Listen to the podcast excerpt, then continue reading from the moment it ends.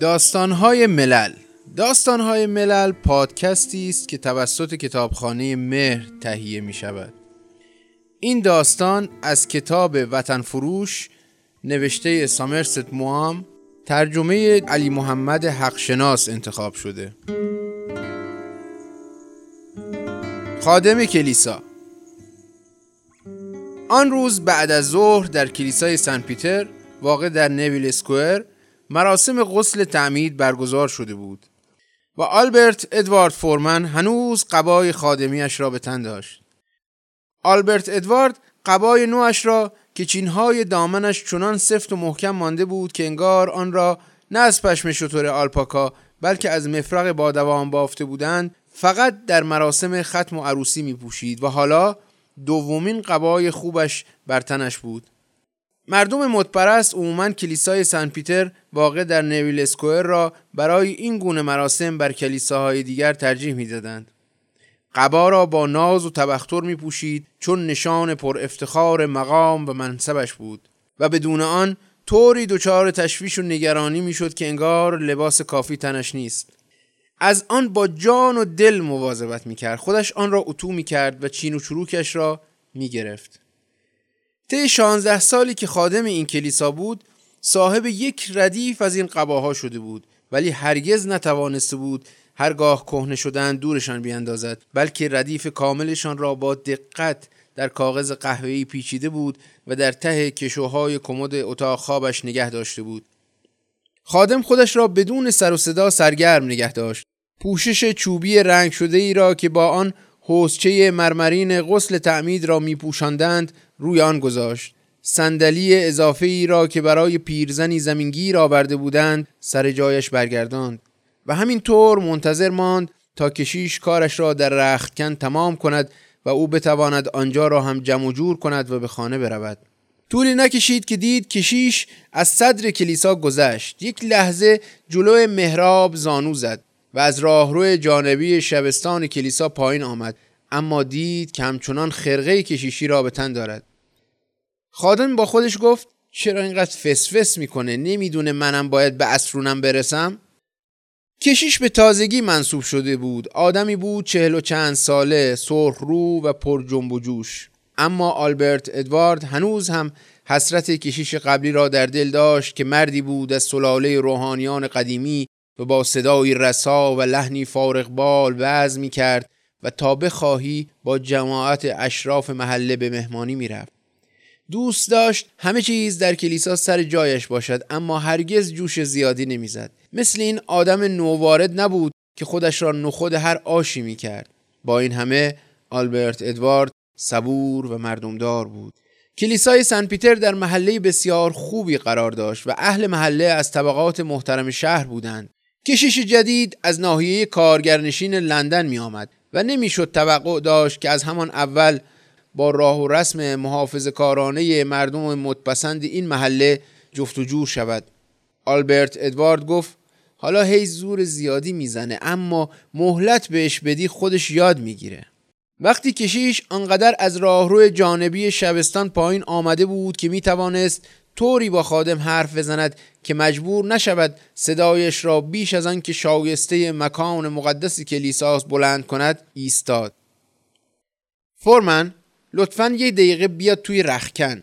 یه چیزی هست که باید با تو در میان بگذارم. بسیار خوب قربان.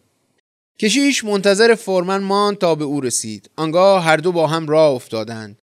چه غسل تعمید قشنگ قربان. من که میگم خیلی قشنگ بود. عجب جالب بود که تا شما بچه رو برداشتین آروم گرفت و دیگه گریه نکرد. کشیش با لبخند ملایمی گفت غالب بچه ها دیدم اینطوری هن. حقم هست چون خیلی تمرین باشون داشتم. احساس غروری مهار شده می کرد که تقریبا همیشه می توانست نوزادی را که گریه می کرد با شیوهی که نگاهش می داشت آرام کند. کمابیش متوجه بود که اغلب مادران و پرستاران ستایش کنان و لبخند زنان به او چشم می دوختند که چگونه نوزاد را در خم بازوان رداپوش خود قرار می دهد. خادم می دانست که هرگاه از مهارت‌های کشیش تعریف می کنند خوشحال می شود.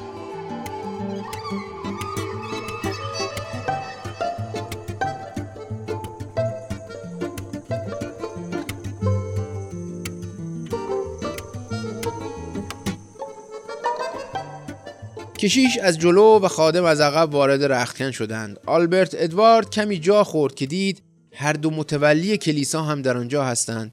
متوجه ورودشان نشده بود. هر دو با روی خوش به او دست تکان دادند.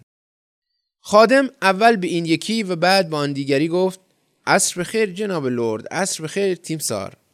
هر دو مردان مسنی بودند و هر دو تقریبا در تمام طول سالیانی که آلبرت ادوارد خادم کلیسا بود تولیت آنجا را بر عهده داشتند و هر دو حالا سر میز تعام زیبایی نشسته بودند که کشیش قبلی سالها پیش با خود از ایتالیا آورده بود.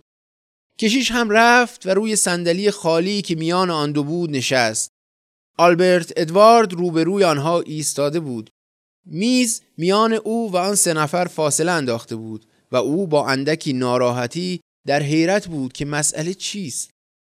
هنوز داستان مخمسه ای را که ارگ نواز کلیسا در آن افتاده بود و دردسری را که همه داشتند تا بر قضایا سرپوش بگذارند به خوبی به یاد داشت. در کلیسایی مثل سن پیتر در نویل اسکوئر کسی تا به تحمل رسوایی را نداشت. بر صورت سرخ کشیش حالتی حاکی از نوعی خوشقلبی آمیخته با عزم استوار سایه گسترده بود. ولی حالت چهره آن دو نفر دیگر حکایت از نگرانی آنها داشت. شک نداشته باش که زور بهشون آورده. کی هست که بهت گفتم؟ پا بیخ خرشون گذاشته تا کاری بکنن که دوست ندارن. حالا می‌بینی حرفم یادت نره. ولی در صورت دو تیغه شده آلبرت ادوارد و در قیافه متشخص او هیچ نشانی از افکاری که در ذهنش میگذشت دیده نمی‌شد. با منتهای احترام اما فارغ از هر گونه چاپلوسی در آنجا ایستاده بود.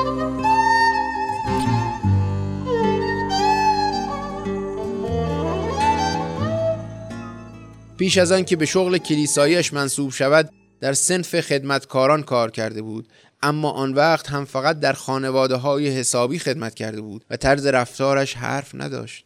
از مرتبه غلام بچگی در خانه شاهزاده تاجر شروع کرده بود و به مرور زمان و مرحله به مرحله از مقام پادو چهارمی به پادو اولی ارتقا یافته بود. آنگاه به مدت یک سال در خدمت بانوی بیوه به عنوان پیشکار بدون دستیار انجام وظیفه کرده بود و سپس تا موقعی که پست حاضر او در سن پیتر خالی شده بود در خانه سفیری بازنشسته در مقام پیشکار با دو دستیار خدمت کرده بود. بلند بالا و لاغرندام و متین و موقر بود. به یک دوک واقعی هم اگر نمی برد لاقل به هنرپیشه از آن قدیمی ها می برد که تخصصش در اجرای نقش دوک ها بود. در موقعیت شناسی و استحکام رأی و اعتماد به نفس بینظیر بود. مش و منشش نقص نداشت. کشیش بی مقدمه به مطلب پرداخت. فورمن چیز ناخوشایندی هست که باید به تو بگم. تو سالهای زیادی در اینجا بودی. گمان کنم که هم جناب لرد و هم جناب تیمسار با من موافق باشند که تو وظایف محوله را طوری انجام داده ای که موجب خوشنودی همه باشد. متولیان کلیسا هر دو با سر تصدیق کردند. ولی چند روز پیش به چیزی بسیار غیرعادی پی بردم که احساس کردم وظیفه دارم به اطلاع متولیان کلیسا برسونم. یعنی با منتهای تعجب متوجه شدم که تو نه سواد خوندن داری و نه سواد نوشتن. در چهره خادم هیچ نشان ناراحتی ظاهر نشد. گفت کشیش قبلی اینو می‌دونست قربان. می‌گفت هیچ فرقی نمی‌کنه. همیشه می‌گفت اگه نظر منو بخواین سواد و معلومات تو دنیا زیاد هست که کم نیست. تیمسار با تعجب گفت این دیگه حیرت آورترین چیزیه که من در عمرم شنیدم. می‌خوای بگی 16 سال خادم این کلیسا بودی و هنوز خوندن و نوشتن یاد نگرفتی؟ قربان من دوازده سالم بود که خدمتمو شروع کردم. آشپز خانواده اولی یه وقت سعی کرد یادم بده. ولی اصلا لم کار به دستم نیومد. بعدش هم به هزار و یک دلیل فرصتش پیش نیومد. راست شیش وقت هم بهش احتیاج پیدا نکردم. من که فکر می‌کنم خیلی از این جوون جاهلا وقتشون رو ضایع می‌کنن که به جای اون که برن کاری بکنن که به دردشون بخوره هی میشینن و چیز می‌خونن. متولی دیگر گفت ولی نمی‌خوای اخبار رو بدونی؟ هیچ وقت نمی‌خوای یه نامه بنویسی؟ نه جناب لرد بدون اینام اموراتم میگذره. این سالام که اون همه عکس تو روزنامه ها چاپ می‌کنن. خب سر در میارم که چی به چیه؟ زنم هم یه پا عالمه و اگه بخوام نامه چیزی بنویسم برام می‌نویسه. اهل شرط بندی هم که نیستم تا بخوام فرم اسب و این چیزا رو پر کنم. متولیان هر دو نگاهی حاکی از نگرانی به کشیش کردند و آنگاه سرشان را پایین انداختند و به میز خیره شدند. خب فرمن با این آقایون من صحبت کردم و هر دو قبول دارن که این وضع نمی‌تونه ادامه پیدا کنه. در کلیسایی مثل سن پیتر ما نمی‌تونیم خادمی داشته باشیم که نمی‌تونه بخونه نه بنویسه. صورت لاغر و زرد رنگ آلبرت ادوارد قرمز شد. از ناراحتی سر جایش تکان خورد و پا به پا کرد. اما هیچ جوابی نداد. سعی کن حرف منو بفهمی فرمن من هیچ شکایتی از تو ندارم. تو کارتو به نحو دلخواه انجام میدی. نظر من هم درباره شخصیتت و هم درباره صلاحیتت کاملا مثبته. ولی ما حق نداریم خطر تصادفاتی رو بپذیریم که ممکنه به سبب بیسوادی تأسف انگیز تو اتفاق بیفته. مسئله صرفا مسئله اصوله. و مسئله احتیاطکاری.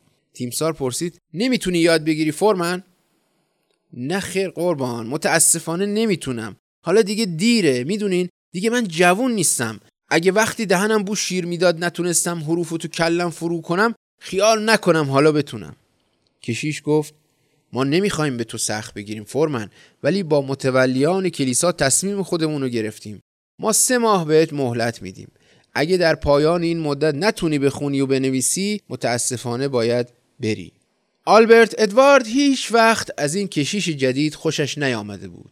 از همان اول گفته بود اشتباه بوده که کلیسای سن پیتر را به او سپردند با یک جماعت اشرافی اینطوری یک کشیش آنطوری کاری از پیش نمی‌برد. حالا هم گردنش را راست کرد و سیخ و محکم ایستاد. قدر خودش را خوب می‌دانست و حاضر نبود اجازه بدهد ازش سوء استفاده کنند. خیلی متاسفم قربان هیچ فایده نداره. به قول معروف سگ پیر ترفند تازه یاد نمی‌گیره. من یه عمر بدون خوندن و نوشتن و بدون اینکه بخوام خودستایی بکنم زندگی کردم. خودستایی رو هیچ کی توصیه نمی‌کنه. هیچ ناراحت نیستم که بگم من وظیفم و در همون جایی که خدای مهربون برام تعیین کرده انجام دادم. و حالا اگرم می‌تونستم چیز یاد بگیرم هیچ نمی‌خوام دنبالش برم. در این صورت متاسفانه باید بری فرمن بله قربان خوب می‌فهمم. همین که کسی رو پیدا کنین تا جای منو بگیره استعفامو تقدیم می‌کنم.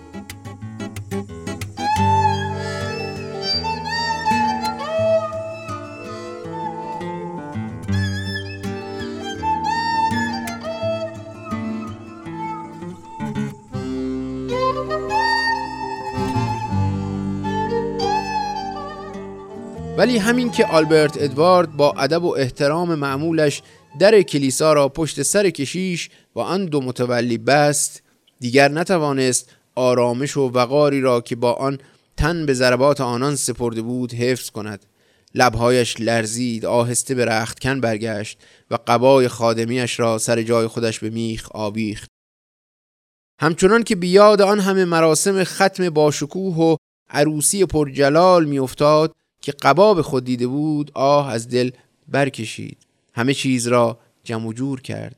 کتش را پوشید و کلاه به دست از راهرو جانبی شبستان پایین آمد. در کلیسا را پشت سر خود قفل کرد.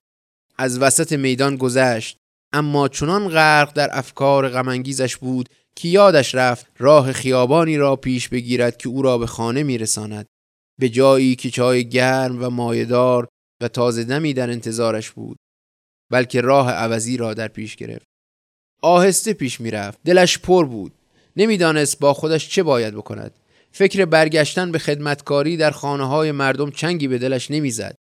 بعد از آن همه سال که صاحب اختیار خودش بود به زحمت می توانست با قبول چنان کارهای خودش را خار کند.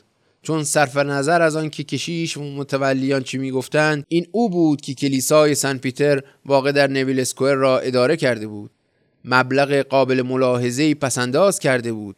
ولی کافی نبود که بدون کار کردن با آن مبلغ زندگی کند. تازه زندگی هم انگار روز به روز گرانتر و گرانتر می‌شد. فکرش را هم نکرده بود که ممکن است یک روز این طور مشکلاتی داشته باشد. خادمان کلیسای سن پیتر مثل پاپ های روم مادام العمر خادم آنجا میماندند. اغلب با خود اندیشیده بود که کشیش در نیایش شبانه نخستین یک شنبه بعد از مرگ او چه اشارات دلپذیری به خدمات طولانی و خالصانه او و به شخصیت بیمثال خادم مرحومشان آلبرت ادوارد فورمن خواهد کرد. آه بلندی کشید. آلبرت ادوارد نه سیگاری بود و نه مشروب خوار اما در هر دو مورد آزادی هایی برای خودش قائل بود. یعنی دوست داشت وقتی خسته است پکی به سیگار بزند. از ذهنش گذشت که همین حالا یک نخ سیگار میچسبد و چون سیگار با خودش حمل نمی کرد به دنبال مغازه گشت که بتواند یک بسته سیگار Gold Flake از آن بخرد. هیچ مغازه سیگار فروشی در آن دوربر نبود. پس قدم زنان پیش رفت. خیابانی طولانی بود. هر نوع مغازه که بگویی در آن یافت می‌شد. اما حتی یک مغازه هم که از آن سیگاری بتوان خرید در آن به چشم نمی‌خورد.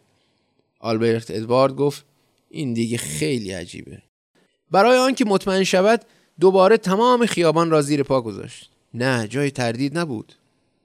ایستاد و تأمل کنن به بالا و پایین خیابان نظر انداخت.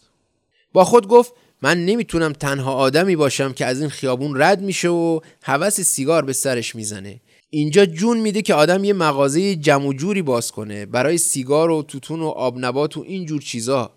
می‌دونی؟ ناگهان از جا تکان خورد. پیش خود گفت این هم یه فکریه. عجیبه که هر چیز درست موقعی سراغت میاد که هیچ انتظارشو نداری.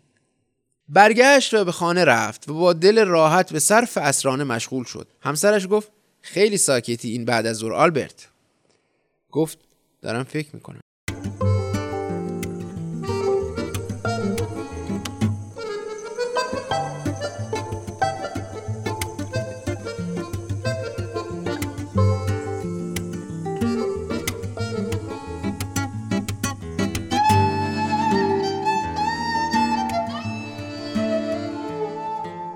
موضوع را از تمام جنبه ها بررسی کرد و روز بعد به همان خیابان بازگشت. از بخت خوب به مغازه کوچکی برای اجاره برخورد که دقیقا برای مقصود اون مناسب بود. 24 ساعت بعد مغازه را گرفته بود و یک ماه بعد که کلیسای سن پیتر واقع در نویل اسکوئر را برای همیشه ترک کرد آقای آلبرت ادوارد فورمن به عنوان توتون فروش و روزنامه فروش وارد دنیای کسب و کار شد. همسرش می‌گفت چه افت وحشتناکی که آدم پس از اون که خادم کلیسای سن پیتر بوده حالا دکانداری کنه. اما او جواب می‌داد باید با زمان پیش رفت و میافزود که کلیسا دیگه اون چه در گذشته بود نیست و اینکه از این به بعد او می‌خواهد سهم قیصر را به قیصر بپردازد. کار آلبرت ادوارد بالا گرفت. طوری که حدود یک سال بعد از ذهنش گذشت که خوب است مغازه دومی هم باز کند و مدیری سر آن بگذارد. پس به دنبال خیابان دراز دیگری گشت که توتون فروشی در آنجا نباشد. و وقتی پیدا کرد و مغازه‌ای برای اجاره در آن دست و پا کرد مغازه را گرفت و راهش انداخت. کار این یکی هم سکه شد.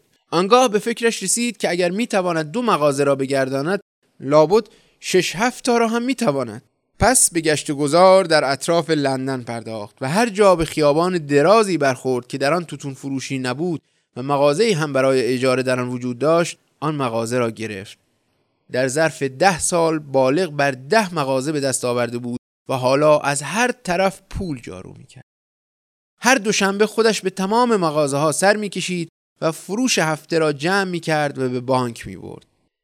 یک روز صبح که داشت یک بسته بزرگ اسکناس همراه با یک کیسه پر از پول خورد تحویل صندوق می‌داد. صندوقدار به او گفت مدیر بانک مایل است او را ببیند. او را به درون دفتری هدایت کردند. مدیر با او دست داد و گفت آقای فورمن می‌خواستم درباره پولی با شما حرف بزنم که در حساب پسندازتون نزد ما دارید. دقیقا می‌دونید چقدره؟ تا پوند و آخرش رو نمی‌دونم قربان ولی حدودش رو می‌دونم. غیر از اون چه امروز صبح پرداختید کمی بیشتر از سی هزار پوند میشه و این پول خیلی زیادتر از اونیه که انسان در حساب پسندازش بذاره. فکر کردم بهتر سرمایه گذاری کنید. نمی‌خوام خطر کنم قربان. تو بانک امتره شما لازم نیست در این باره هیچ نگرانی داشته باشید. ما ریزی از سهام مطلقا بی خطر را در اختیارتون می‌ذاریم. همه اونها بهره با نرخی بالاتر از اون چه ما می‌تونیم عرضه کنیم به شما می‌پردازن. حالت مستربی بر چهره پرتشخص آقای فورمن سایه گفت من هیچ وقت با سهام قرضه و این چیزا سر و کار نداشتم. حالا باید همه اینا رو به دست خودتون بسپرم. مدیر لبخندی زد و گفت ما تمام کاراشو انجام میدیم. تنها چیزی که شما باید بکنید اینه که دفعه دیگه که میایید اوراق انتقال رو امضا کنید. آلبرت با لحنی نامطمئن گفت اون کارو می‌تونم بکنم ولی چطور بدونم چی رو دارم امضا می‌کنم؟ مدیر بانک کمی برق فروخته گفت خب می‌تونید بخونیدش. آقای فورمن تبسم صلحآمیزی کرد و گفت خب مسئله همینجاست قربان. من نمی‌تونم بخونم می‌دونم مسخره است ولی حقیقت داره. من نمی‌تونم بخونم نمی‌تونم بنویسم. البته غیر از اسم خودم اونم تو کار و کاسبی یاد گرفتم. مدیر بانک چنان شگفت زده شده بود که یک بار از صندلیاش بلند شد. این دیگه عجیب ترین چیزیه که من در عمرم شنیدم. می‌دونید قربان جریان از این قرار من هیچ وقت فرصتشو پیدا نکردم مگه موقعی که دیر شده بود. اون وقتم دیگه نمی‌خواستم چون لج کرده بودم. مدیر بانک طوری بود خیره شده بود که انگار هیولایی پیش رویش ایستاده. پرسید می‌خواید بگید شما بدون سواد خوندن نوشتن این تجارت مهم رو انداختید و به ثروتی بالغ بر سی هزار پوند رسیدید؟ خدای من پس اگه سواد خوندن و نوشتن داشتید چه می‌کردید؟ آقای فورمن با لبخندی که بر قیافه هنوز اشرافیش سایه انداخته بود گفت می‌تونم بگم چه می‌کردم قربان. خادم کلیسای سن پیتر واقع در نویل اسکوئر بودم